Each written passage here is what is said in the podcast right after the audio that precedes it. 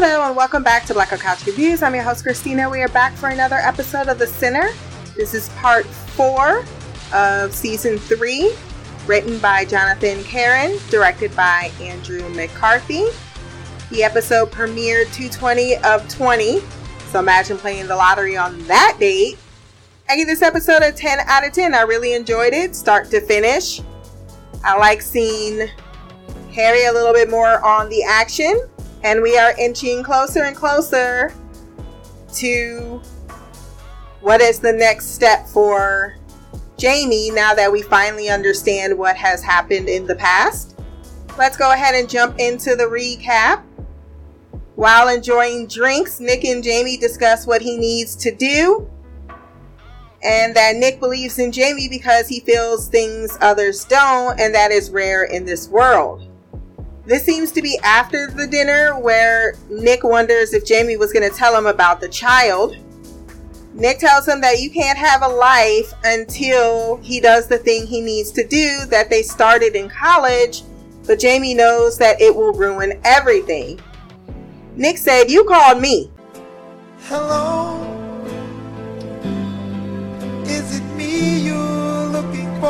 He gets the bartender to leave the bottle for a huge tip with Jamie jealous. He gets whatever he wants, or at least he comments on it, being so well off, but Nick tells him he has all he needs in the car to Jamie's amazement. Like, we, we doing this right now? I can only imagine Nick's delight when he got the phone call.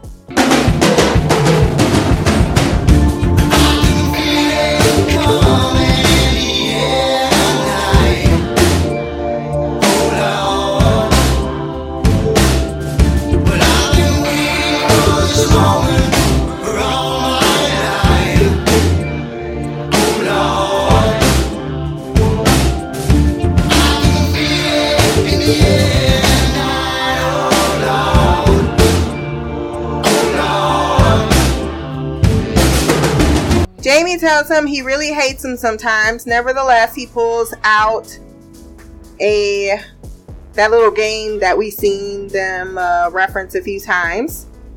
Currently on the train contemplating choking a bitch just for looking content to be asleep, Jamie makes his own version of the game, going into New York City out of Harry's jurisdiction, seemingly on the prowl as he ignores Leela's calls. Harry feels if something happens, it's on him, so he wants Vic to make sure they retroactively get this warrant, which I think is going to be a problem because I don't think it was legal. How about don't blame the person you almost hit when you were inattentively driving, Harry? In an art museum, he runs into a former student, Sophie, who works there and is draping her cooch all over him. The world is like ending. so melodramatic. Men marry this. She admits all the girls had crushes on him and gets his number. He looks so annoyed by the whole entire transaction. You didn't ask it, and that's why he's annoyed. You didn't ask I was married. You didn't even think about the ring on this finger. You didn't give a fuck. Ready and waiting. Vic tracks him to Basiatos, where he is on the rooftop, not understanding this feeling, urging him to jump into the void, but ignoring that as if you can't trust your feelings, then what is there? He lets the game decide and is seemingly frustrated that he can't jump as he desires, which may have saved someone's life if not his own. Harry tries to stop him, but then gives away the fact that they traced his phone. But it doesn't matter as Harry says he's sticking to him like glue. They go to the bar where Harry continues to prod, saying, Yeah, drink it off and ask questions about the game. He says that I think he's being a little too arrogant when he said that he's on the precipice of confessing everything. I'm like, eh, sure, he's willing to talk around the situation, but he ain't giving you correlating evidence. Not anything that's admissible anyway. He asks about Sonya, wants to know what the connection is. He says there is no connection. She was chosen at random by the game because it's a game of chance. Chaos is a god, or chaos is God. There is no order or divine plan. Sonya means nothing, just who the arrows pointed to. Harry doesn't understand why he listened to Nick, but Nick was honest. He tells him, despite being a sociopath, but who isn't in this world, where everyone is in some phase of existential crisis. He admits the minute that he starts talking to people, really having that discussion and dissecting death, they turn on him. Maybe because it's depressing, which is why you're depressed. Sophie invited him to a party. He uh, ignored it on his phone at first. Jamie opts to prove to Harry his point. He easily chats up two men and immediately makes a group with the women that they were coyly eyeing, eyeballing. He is then introduced as Uncle Harry, who they immediately invite in, and disturbingly, he incites the group into action with the women being like, Yeah, I fuck for drinks. Flashback Jamie dug the grave while Nick watched, so he lied about being involved in that. He believed himself to be going in, but Nick changed the rules, planning to kill Sonya by burying her alive so that they both can break through to the next step. Nick believes the fear believes the feeling of or feelings of being wrong and morality is just a construction learn behaviors of remorse. Animals kill every day, God doesn't strike them down, directly quoting Nietzsche. But if there is no God to strike them, they are simply going by their instincts. But what makes the human species, this is true, but what makes the human species more successful animals, though we may be, is our ability to have empathy and love. And I'm not saying it's not cross species, those emotions, but we also have this other. our brains are just more capable of doing other things, but our emotions are certainly and and how variety varied. That's what I meant to say. They are. I think that makes us uniquely human. Nick wants the freedom, and Jamie realizes that he's murdered before. That's green. I am inevitable. Know if either gentleman was nominated by some, uh, for some awards, but Lord, the acting is so good.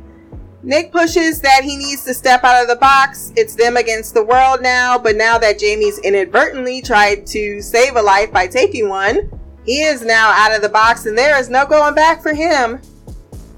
He tells him they'll be free and this is the way out. Come, my child. Presently, everyone is in a hotel room sniffing coke, and Jamie proves his point just by encouraging the conversation and acknowledging the moment and the fear that we all are are all in. I can't talk. I don't know why I decided to have that second drink before recording. in a free for all, he is called a word I will not repeat. Shut the fuck up. You're a fucking cunt. Shut the fuck up. You're a stupid cunt. Suck my dick. I love the way that they played on that. If males are close, that means they're gay. Ugh. Base. Useless. Ignorant people. He imagines the scenario and how it would play out if he just slit that man's throat and bashed the other's face into the table. And I have to say, I've been there. I think we've all been there at some point when you're just at a meeting and that person is talking and you're just like, I want to take this pen and just start stabbing them in the fucking throat. Harry and Jamie get downstairs with Harry trying to act like he's wrangling a child until Jamie points out he's obviously stronger than him, but finds a chink in his armor when he realizes he doesn't take pills because he enjoys the pain. Juxtapose that with the end of the episode where Harry takes his pills. Harry gets angry that he's acting like he's the only one angry at the world, but Jamie claims he isn't angry at all. But Harry counters that he isn't the only person to have dark thoughts. We just contain them. We learn to contain them. Stop acting as if you're alone here and people don't learn to ascend from where you are at. When Jamie starts to drag his life for filth, though, having researched him, Harry barks that he's an indecisive kid throwing a tantrum. Basically, shit or get off the pot. And if you're gonna do something, do it. So Jamie jumps in a taxi, leaving him. Now you fucked up. Now you fucked up. Now you fucked up. You have fucked up now. Now you fucked up. Now you fucked up. Now you fucked up. Now you fucked up. Apparently, Jamie didn't forget that they were tracking his phone, and he shows up at Sonia's party welcoming him. He tries to get him to leave by threatening to call his wife after he asks if it's legal if he's tracking his phone or that he's tracking his phone. Civility makes us resentful. Uh, I could see some people falling into that dark context.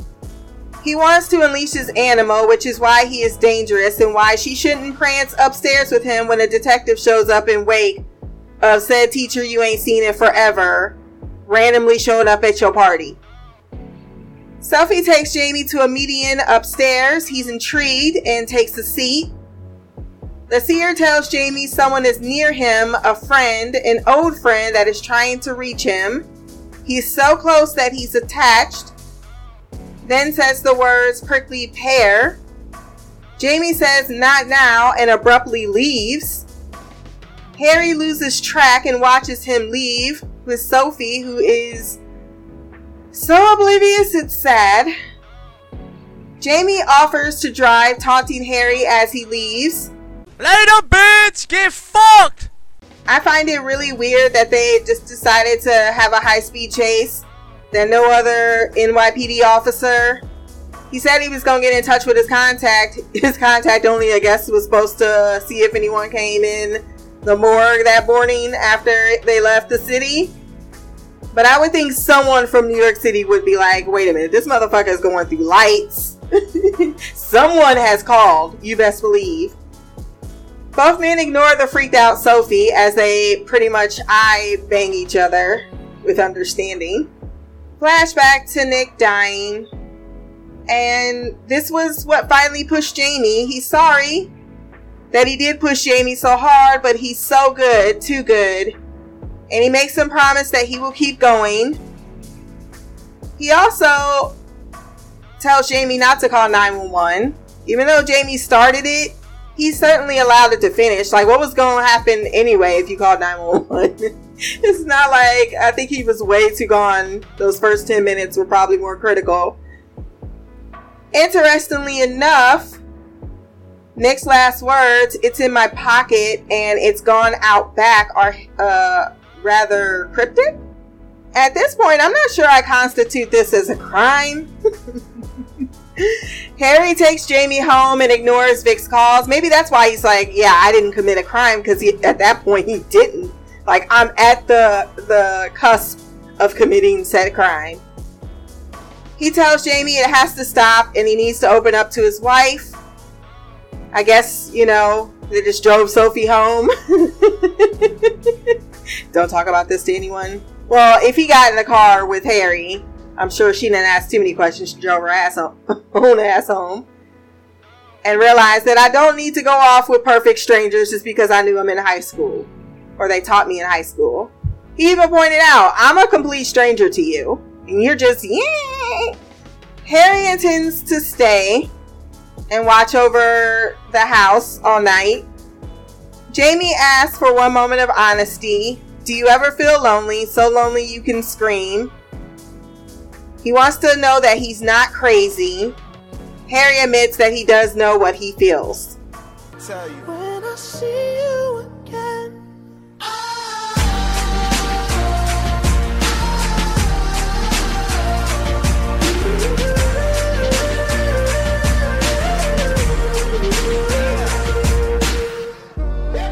Jamie goes into the house, and I'm not sure if he uh, told his wife, but he definitely beat himself in the head and maybe did some other stuff.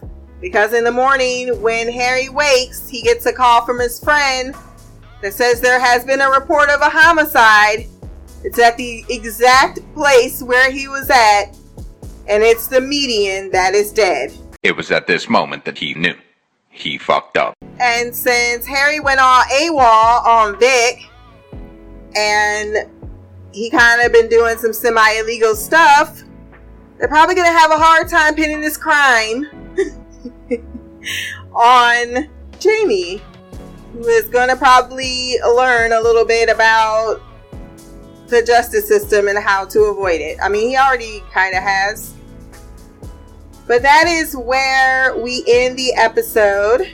I should have episode six out sometime this weekend. I know I was supposed to drop this way on Sunday, but I got behind. So, if you want to send feedback for the next episode, blackercouch at gmail.com, or you can always leave a comment below on this podcast. My social media will be there as well. Remember to like, share, subscribe. Until the next time, peace, hair grease, and blacker magic.